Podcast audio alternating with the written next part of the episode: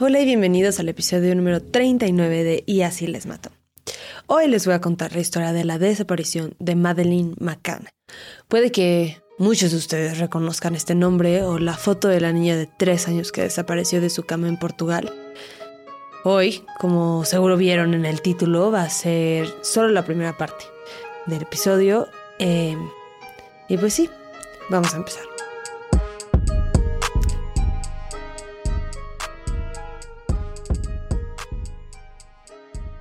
A las 8.35 pm, el 3 de mayo del 2007, en un pueblo en Portugal llamado Praia de Luz, Jerry y Kate McCann se estaban sentando a cenar en el restaurante del hotel en el que se estaban quedando.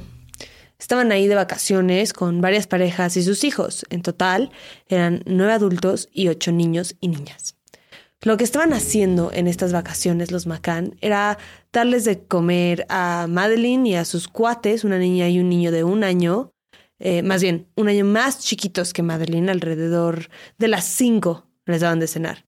Luego eh, los bañaban, les lavaban los dientes, les ponían la pijama y esperaban a que se durmieran.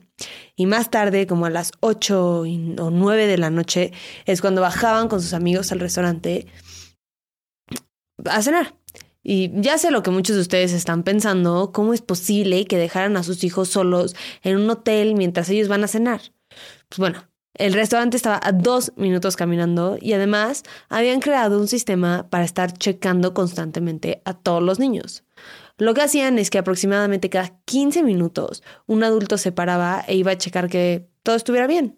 Algunos abrían las puertas para ver a todos los niños, físicamente verlos eh, en sus camas y algunos solo se ponían afuera de las ventanas y las puertas para escuchar que ninguno estuviera llorando despierto de que haciendo travesuras o lo que sea.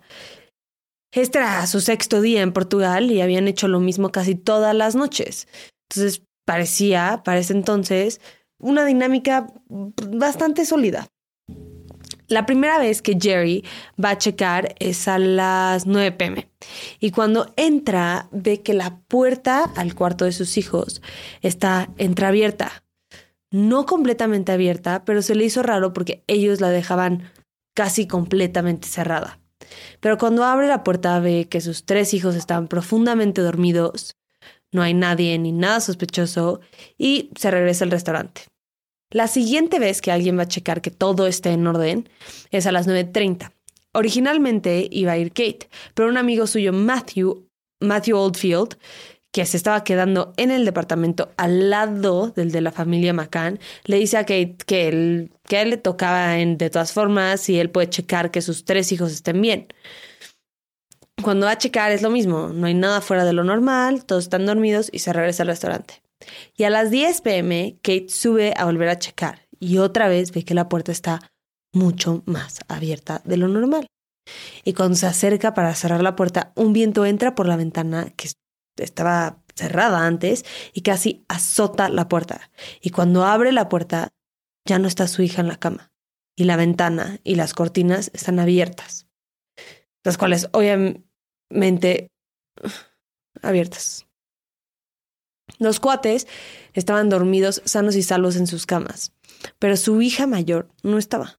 Primero sale a buscar por todo el departamento pensando que chances había parado a ir a hacer pipí o había tenido una pesadilla y los estaba buscando o algo. Pero cuando la encuentra, se empieza, cuando no la encuentra, perdón, se empieza a panicar.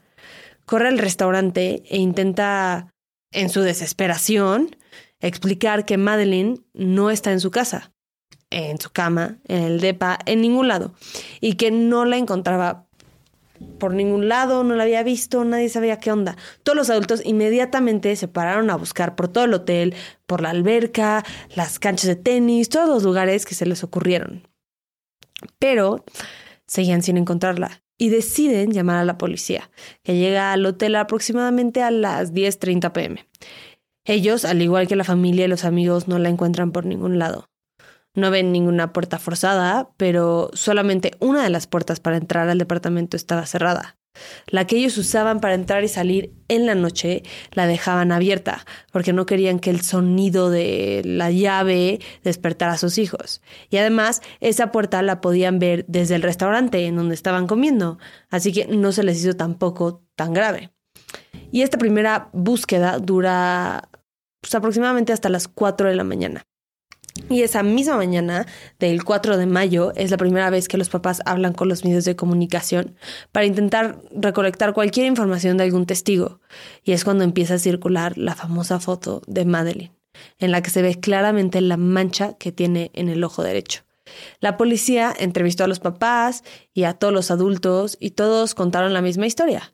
El día que desapareció no tenía nada especial todo había sido normal, los papás estaban normales, no tenían ningún enemigo, los papás o alguien de, o no sabían de nadie que les quisiera causar algún daño a ellos o a Madeleine. Y que Madeleine también les también le dijeron a las autoridades que Madeleine no hubiera ido no se hubiera ido con un extraño voluntariamente. Y si alguien se lo hubiera intentado llevar hubiera llorado hubiera gritado pero nadie escuchó nada. Los hermanitos no se despertaron ni se acuerdan de ver a alguien o escuchar algo. Pues bueno, entre las declaraciones y la evidencia, principalmente la ventana abierta, lo que parece es que alguien extraño se la llevó. Es justamente eso, lo que ellos dicen que su hija no haría, es justamente lo que pasó. Algún desconocido se la había llevado. Y Jane Tanner, una, una de las amigas del grupo, les dice que a la, a la policía les dice que a las nueve y cuarto, cuando ella fue a checar a sus hijos, vio a un hombre caminando con una niña o un niño en sus brazos y que se le hizo muy peculiar que él o la menor de edad no tenía zapatos y pudo ver sus pies saliéndose de los pantalones de la pijama. No tuvo la oportunidad de ver la cara, pero vio que tenía el pelo oscuro, llevaba puesto una chamarra de algún color oscuro y estaba caminando rápidamente, alejándose del hotel. Y se le hizo muy raro algo de esta persona que simplemente la hizo sentir muy inquieta y por eso se acordaba de esta persona. Ahora, hicieron un dibujo basado en el testimonio de esta mujer. No se le ve la cara, pero la manera en la que la está cargando es como de princesa, no como de changuito. Y además en el dibujo parece que, que la cabeza está como colgando. O sea, como que no la estuviera sosteniendo. Que si eres papá o mamá, siempre sostienes la cabeza, ¿no? Como pues es una posición rara que le esté colgando la cabeza, como que hasta te pesa más. Y no me hace pensar que al menor de edad lo esté cargando como bien o consciente esta imagen, ¿me entienden? Y otro detalle que añade Jane es que ella piensa que esta persona era un local porque el abrigo que llevaba era un abrigo para más frío y normalmente pues los turistas no llevan ese tipo de abrigo, se llevan de que un suétercito, una chamarra ligera, pero no, no se llevan algo tan pesado a la playa. Y pues tiene un punto, o sea, yo también creo eso. O sea, si yo voy a un lugar de playa, aunque sea un poco de frío, pues me llevaría de que una sudadera, un suéter, una chamarra ligera, pero no me llevaría una chamarra pues, para el frío, para temporada de frío. Eh, por cierto, si no me están viendo en YouTube y no están viendo estas fotos, tienen todas las fotos en Instagram, en Facebook, ahí van a estar, por si las quieren ver. Les quiero contar de un producto para todos los que usan maquillaje y bloqueador todos los días, que deberíamos hacer absolutamente todos y todas, o que solamente quieren cuidar su piel. Y es el desmaquillante regenerador de Argan de PAM México. Es P-A-A-M. Es un producto increíble que puedes usar para desmaquillarte. Simplemente aplicas unas gotitas en ojos y rostro y lo masajeas y lo retiras con agua o con una toalla húmeda. Y luego te puedes lavar la cara con otro jabón, que es lo que yo hago, que es para que se me quite todo por completo. Es una técnica que se llama doble lavado y funciona para la gente que usa mucho maquillaje o que se está reaplicando el bloqueador muchas veces en el día, que deberíamos hacer todos, lo repito. y es porque el bloqueador es muy difícil de quitar al igual que, que el maquillaje. Y siempre, siempre, siempre el primer paso de esta técnica es un jabón o un desmaquillante a base de aceite como este, y funciona perfecto. Y además lo puedes usar como un suero hidratante después, que ayuda a nutrir y fortalecer tus pestañas, es rico en vitamina E, es un antioxidante natural, que eso ayuda muchísimo con los efectos del envejecimiento y además limpia a profundidad tus poros. Y ahorita lo pueden conseguir con un 10% de descuento cuando usas nuestro código que es YALM10. Es Y-A-L-M-10. Así que no se lo pierdan, les va a encantar. Es para todo tipo de piel y díganme si les gustó. Toda la primera semana, la policía e inclusive los residentes del pueblo se unen a la búsqueda, pero no encuentran nada. También pusieron una alerta en todos los puntos de salida del, del, país, a ver si alguien intentaba salir del país con ella, pero tampoco encuentran nada ahí. Y luego, 14, el 14 de mayo, 10 días después de su desaparición, los policías nombran a una persona como sospechoso, Robert Murat, de 34 años, que desarrollaba propiedades en Playa de Luz y vivía a 45 metros del departamento en donde se estaban quedando los McCann. Él es británico-portugués, habla los dos idiomas perfectamente y aparentemente se, había ofrecido como voluntario para traducir entre la policía y la familia. Dijo que quería ayudar porque él tenía una hija y no podía ni intentar mm, de imaginarse el dolor y la preocupación por la que estaban pasando Jerry y Kate. Y antes de que siga, no hay ninguna evidencia contra él y eventualmente fue absuelto de todos sospecha todo. Pero a la policía no les encantó la idea de que estuviera intentando meterse a la investigación. Y esto es porque muchos asesinos hacen esto. Se involucran o en las búsquedas o hablan con la policía o lo que sea. Y además no les gustó que a varios periodistas les había hecho muchas preguntas y preguntas muy detalladas.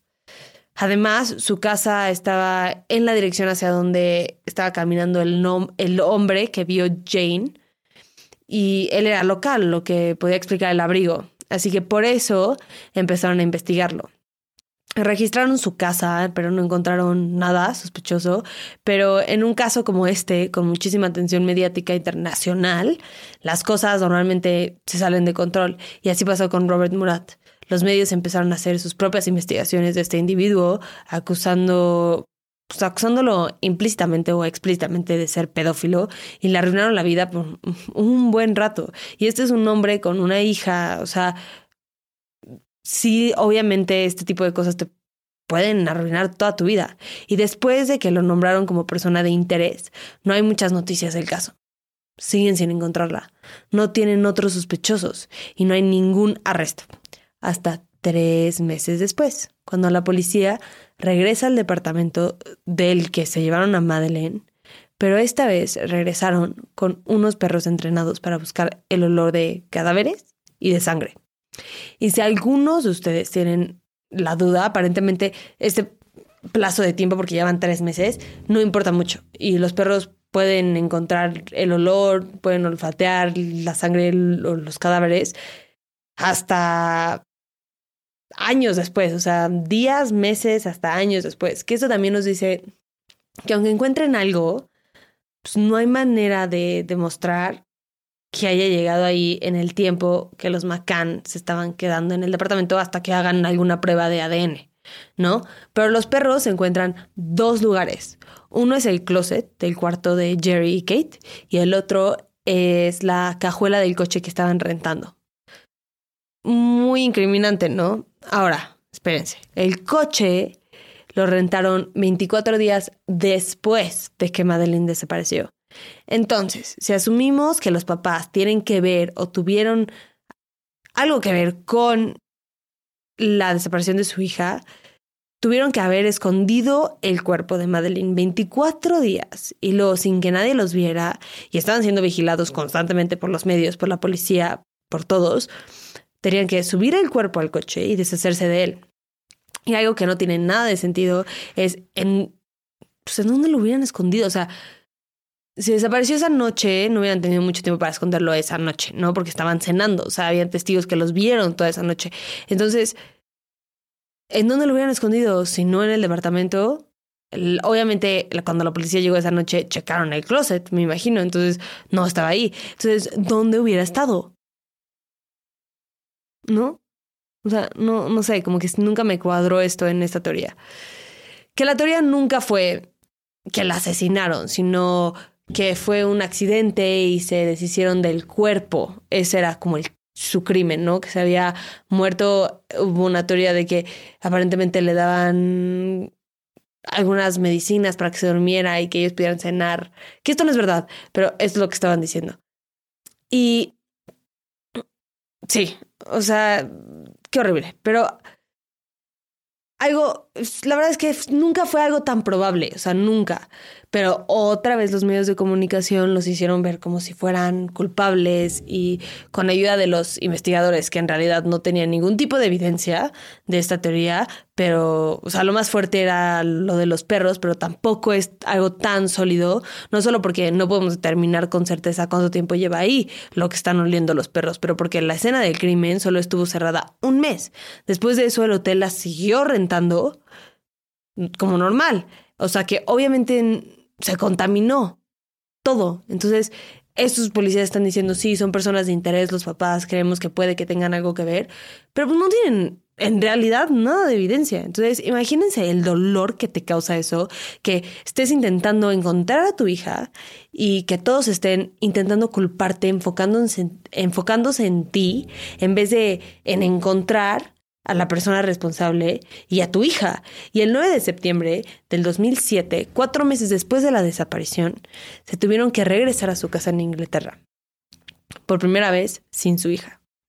Eventualmente también les dieron los resultados de las pruebas de ADN de la sangre que se encontró en el departamento y en el coche.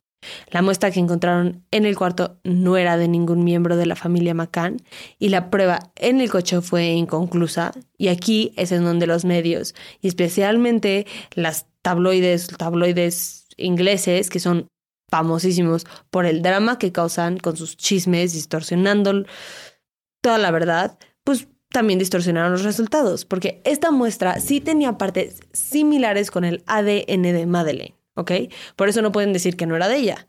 Pero también, o sea, era, era 50%, no, más bien, las partes que tenía similares al ADN de Madeleine, de Madeleine también tenía similares con el 50% de la gente que estaba en el laboratorio. por eso tampoco pueden decir que no. O sea, pueden decir que sí, pueden decir que no, pero pudo haber sido de mucha gente. ¿Me entienden? Y muchos medios empezaron a publicar que sí era de Madeleine y eso fue pues, echarle leña al fuego en contra de los papás. Y de hecho, ellos luego demandaron a Portugal ante la Corte de Derechos Humanos Europea. Más que nada porque para los papás cada vez que se alejaba más, cada vez se alejaba más la posibilidad de ver a su hija otra vez. Especialmente si se enfocaban en ellos y no en otras pistas y en otras personas que sí pudieran ser responsables porque ellos eran inocentes. Perdieron esta demanda en septiembre del 2022, pero lo importante no era ganarla.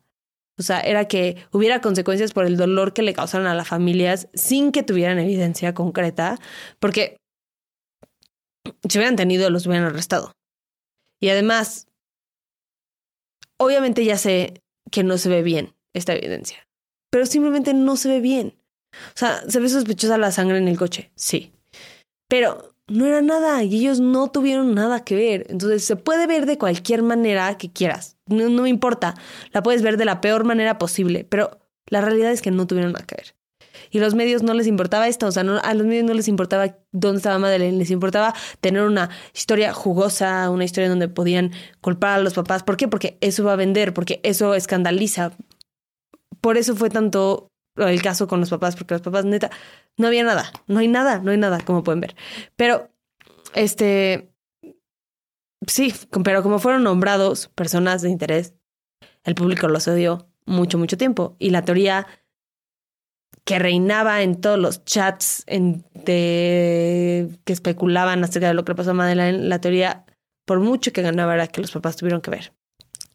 Y después de esto, no hubo nada serio en años. Había gente que llamaba para decir que la habían visto, gente que reportaba saber quién la mató, quién se la llevó, eh, sacaron fotos de Madeleine, de cómo se vería Madeleine a los nueve años, y les llegaban muchas pistas, pero nada que les diera respuestas, nada serio. Los medios seguían reportando del caso y mucha gente seguía culpando a los papás hasta el 2020. Cuando nos enteramos de una pieza de información muy, muy, muy importante. Y eso se los voy a contar el siguiente episodio, el cual pueden escuchar este jueves en el Patreon. Así que ahí los veo. No se lo pierdan. Muchas gracias por escuchar. Por favor, pídanme casos. Me gusta contar las historias que ustedes quieren escuchar. El próximo martes eh, les voy a contar el caso del asesino David Parker Ray, conocido como el Toy Box Killer. Y este lo pidió Cory por Instagram, perdón. Muchas gracias Cory por pedirnos el caso. No se lo pierdan. Acuérdense que estamos en todas las redes sociales. Síganos suscríbanse al canal de YouTube si les gusta, déjenos un, bueno, déjenme un rating, se me olvida que ya no estoy con Rey, déjenme un rating en Spotify.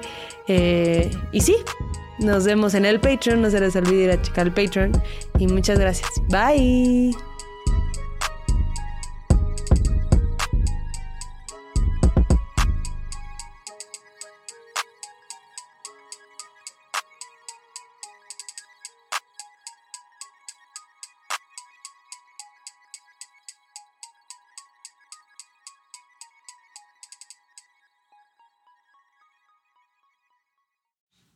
Acuérdense que nos pueden encontrar en redes. Nuestro Instagram es YALM Podcast, nuestro Twitter es YALM Pod y nuestra nueva página de Facebook es YALM Podcast, en donde se encuentra el grupo Investigadores YALM.